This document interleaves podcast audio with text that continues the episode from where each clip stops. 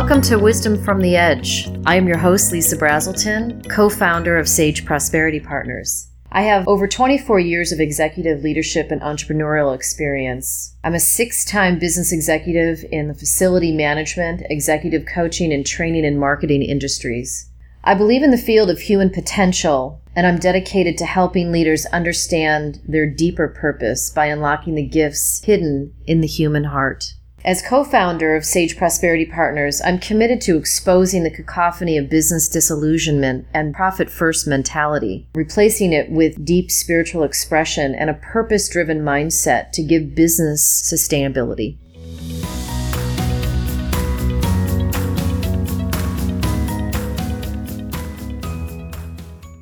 Today, we're going to talk about generational leadership, a billion dollar problem for most organizations. There is a huge gap in learning from a generational perspective. In the next couple of weeks, we're going to be focused on how generational leadership is really an issue and how we can provide information and solutions for you as a listener. I'd like to introduce Robert T. Foley or Bob Foley, co founder of Sage Prosperity Partners.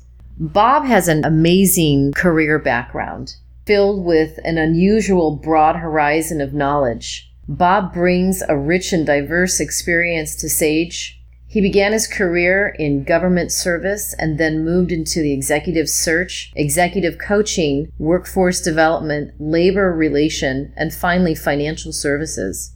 Bob then capped off his background with a multi million dollar revenue assignment as chief executive officer in the Hotel Franchise National Association and Publishing businesses. As co founder of Sage Prosperity Partners, Bob is committed to providing an oasis of wisdom in a turbulent sea of change. Bob, welcome. I've been doing this leadership training for about almost four years. Mm-hmm. Leadership is such a broad term everybody just goes, yeah, yeah, yeah, yeah, leadership. I was able to hook up with a uh, content provider out of Waco, Texas, mm-hmm. and have a whole leadership series. It's about 26 different courses. I've got it on a, a uh, license agreement, so I can I can do anything I want with it, basically. Mm-hmm. So I've done a number of LinkedIn posts. I did a blog series of six, I think it was, back about a year ago. I've probably done, well, I know I've done hundreds of mastermind groups it's usually one-off things. You can go on LinkedIn. LinkedIn will tell you that out of the 18,795 companies that have more than 100 employees in the United States, that's the big corporate group out there. Only 27% have a leadership curriculum that they use. Mm-hmm. 77% say that they are looking for more content and more curriculum, not of the people that are in, but overall. Mm-hmm. But at the same time, as I have done this stuff, what I found was I had a room full of 15 people, all generationally diverse. They all basically learn differently. And all of us, educational, if you will, consultants, all teach the same way. Almost, almost 80% it's still stand up. As early as uh, the mid 90s, I commissioned research because uh, I was the president of an educational institute that showed that stand up training was the least effective of all delivery methods. Now, is that among every demographic? That was among not only every demographic, but every ethnicity. In fact, there were 16 different ethnic groups within the sample, and it was from all over the United States, and it was all in the hotel business because that's what the Educational Institute was. So you're getting a great cross section of people there because it was people in management, it was people on the line. So you're getting immigrants, you're getting very well heeled, very well educated Cornell School people down to second grade at best. And basically, what the survey came out with and said was that people remember 10% of what they hear from a stand up trainer. They remember 25% of what they see in a video, but they'll remember almost 50% of what they engage in through some form of interactive training or education. Mm-hmm. So, what I did was there, I had 56 collegiate textbooks for all these hotel schools across the world. And they were all written by professors from the various hotel schools. And I took all of that and digitized it. This is 1996, okay? Digitized the whole thing. I got a company to donate a million dollars worth of computer equipment so we could host it all and, and really had the storage capacity to be able to digitize it all. Mm-hmm. And then we also had the largest archive of instructional video for the hotel business. Did this correlate to the text? Well, no, but that's what I did. I started to introduce a website with each textbook that you could go to for two and three minute video clips. Mm-hmm. And of course, you know, a lot of my um, competitors at that time, the largest competitor was Wiley and then Pearson, of course. Mm-hmm. Two years after we did all that, so did they. But we still had the largest archive Mm-hmm. and the broadest. So I did all that. And then I went over on the um, operations side or, or the hotel side and digitized all the video so we could stream it. Mm-hmm. Got a T1 line. Okay. Mm-hmm. There were only five of us with T1 lines on uh, the eastern side of the Mississippi, and we had one. So we could stream like there was no tomorrow. Wow. The only problem was on the accepting side, they just did not have the equipment to be able to, uh, well, to be able to accept the stream for it to be in real time. It was back in the old days where everything was very creaky and, uh, Dial up?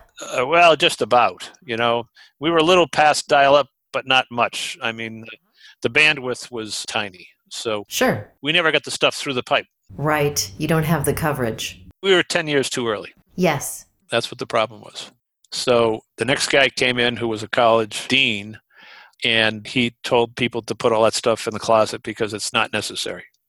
So it sat in the closet for 10 years, and then uh, 2007, the next guy that came after that guy found the stuff and took it out and just plugged it in, and they did about 8 million that year in sales uh, from, from just that product alone. Wow. Uh, So why did his predecessor think it was worthless? because he was a college dean, you know, he was a textbook guy. Yeah. You know, the way it works in the collegiate world is usually when you author a book, you don't update it for at least seven years. Mm-hmm. And the reason is, is because your market, who's the college professors, they don't want to change their lectures that often. Sure. And of course, the big downside for a collegiate publisher is you get 100% profit in year one, you get 50% in year two, and then in years three and four, it dwindles down to good 10% because of the secondhand book market. Yes. So I was always fighting with every with all, all the professors because I wanted them to update at least every three years. You know, Mm-hmm.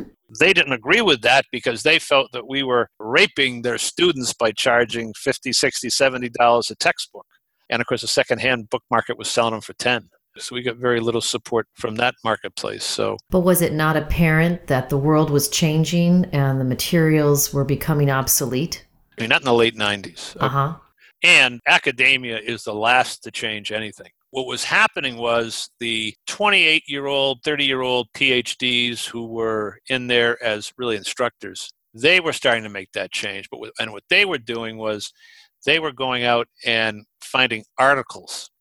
And they would hand out an article each class and tell their students to read the article and we'll discuss it at the next class. I see. and they just they were they were just doing away with textbooks period. They felt that that was the best way to uh, deliver education because it was contemporary you know? Right. and of course if you remember too right after that is when the whole internet thing exploded and then crashed. So the academic side of things really didn't bother with any of that stuff. By the um, early 2000s they thought that videos were cutting edge it's much different now they've fully embraced it and got a lot more adjuncts now in the college world and a lot less people who are there with tenure so the adjuncts, for the most part, are either business people or from whatever subject they're speaking on. So they really get into it. And that world is just changing so much so, so fast. And these colleges now that are charging mid price $50,000 a year to attend, they're pricing themselves out of a marketplace. And I think where the big change is going to occur is the millennials are very, very pissed off about what they paid for college and uh, how much they make w- when they get out Right. they're not seeing the price value uh, in their education. So I think you're going to see more and more online stuff, especially if you look at the Gen Z.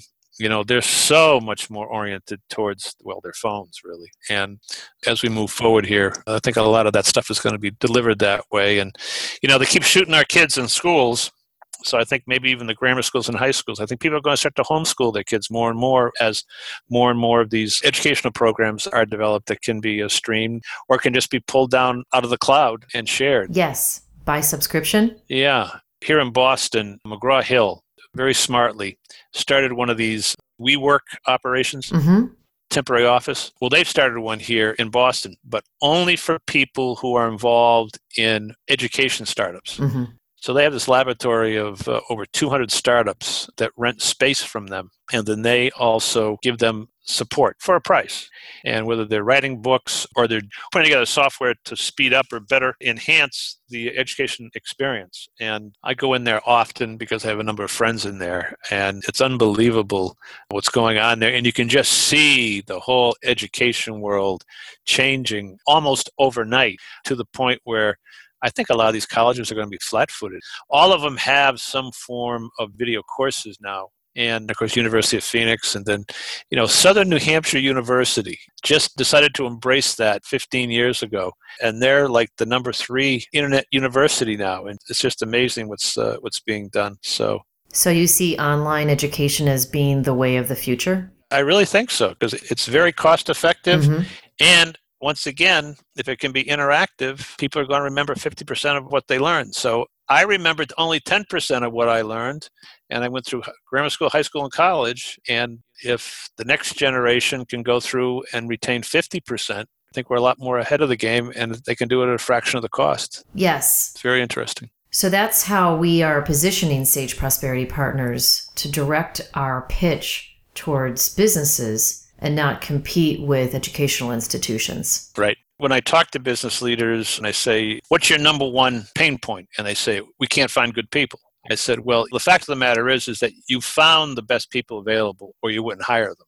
Now, what you have to do is you have to mold them and shape them into what you really want them to do. That's why you need to put in a number of development programs so that you can grow your employees as they grow. And what that will do is that will increase their desire to stay with you so you won't have turnover. Mm-hmm. So, this whole idea about hire, train, and retain because of the tight labor market, which is going to change shortly, but you get constriction at 4.5%. That's full employment when you have unemployment of 4.5%, I should say. And now we're down to like 3.9, and in some places it's under 3.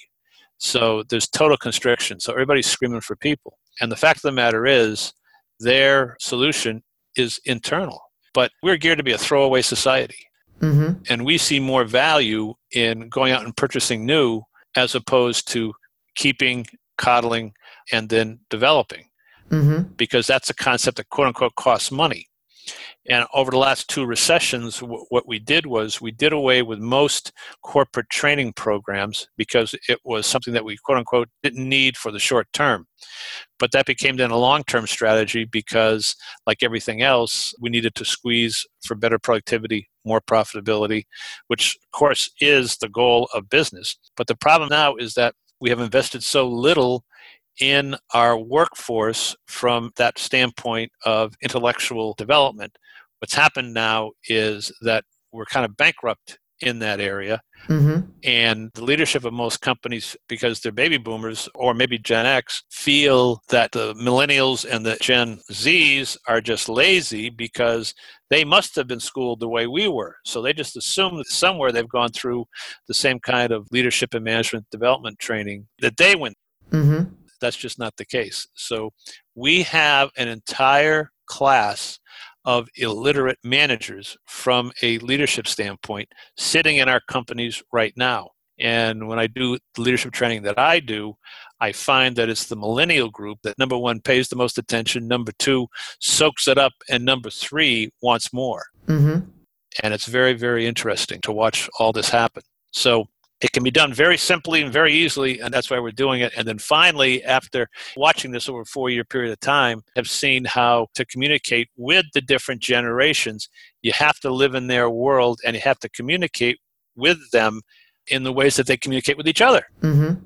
So the baby boomers still stand up training because that's the only thing they're comfortable with. Gen X would rather read it on their own. They would rather have a coach. They would rather have someone that they can go one on one. They really take well to mentoring. And then the millennials, they want it bite size. They want the eight to 10 minute, once a day video that they can download or they can go on a website or they can get and put on their phone and watch it as they're going to work or when they're at work, you know? Mm-hmm. But they want the interactivity.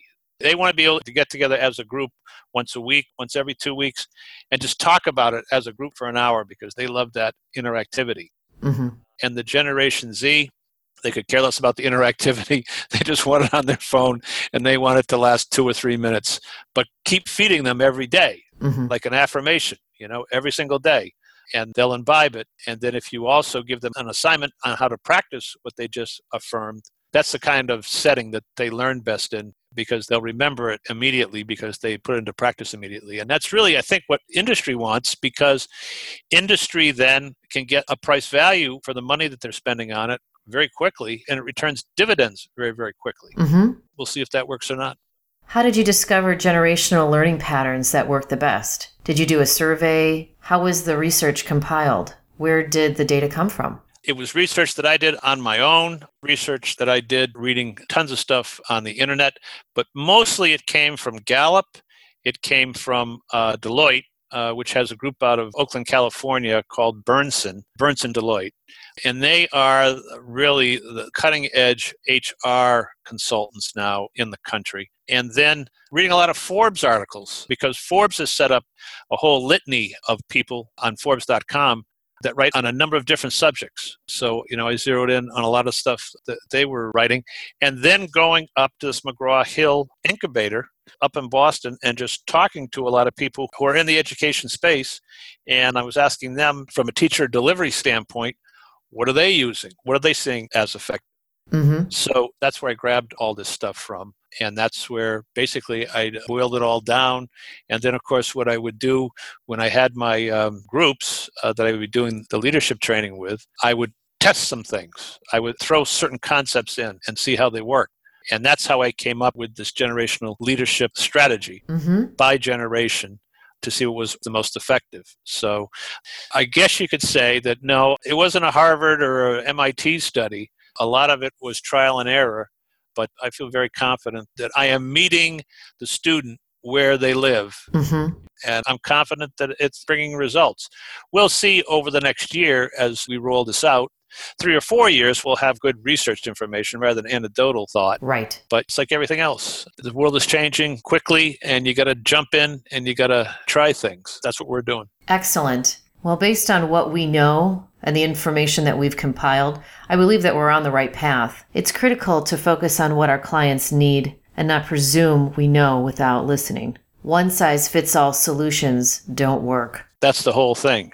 You can sit and put all your thoughts and all your bias and your persuasiveness all into your body of work. But until you actually try it out on the general public or a slice of the public or whoever you're trying to appeal to, you really don't know if it works or not. And the funny thing is, one of the 12 leadership programs that we do is on communication. and that's exactly what they tell you to do.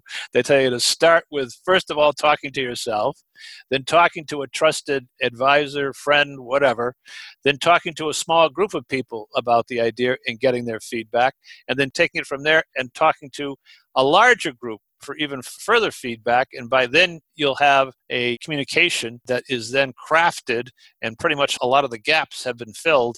And then you release it to the public, whatever your public is. Right. But you'll even still get feedback from them. And that's when you amend it, go to your 2.0, and push it out again. Yes. It doesn't stop there. 2.0 becomes 3.0, 4, 5, 6. And if you're smart, you'll do it every six months. Right. It's really what people are looking for. They're looking for new, up to date information as, as fast as possible. Right. And being sensitive to the needs of people as they evolve. Exactly. What I've also learned through all of this is that I have to pay attention to what I'm teaching people. Because if I don't practice what I teach, then I am a preacher that doesn't believe in what they're attesting to. Right. Bob, thank you so much for your insight. I completely agree. We have to have integrity with what we teach, and we have to follow those same rules, same paths. Integrity is really a cornerstone to what I think is closing the gap between how we appear and who we are in the world.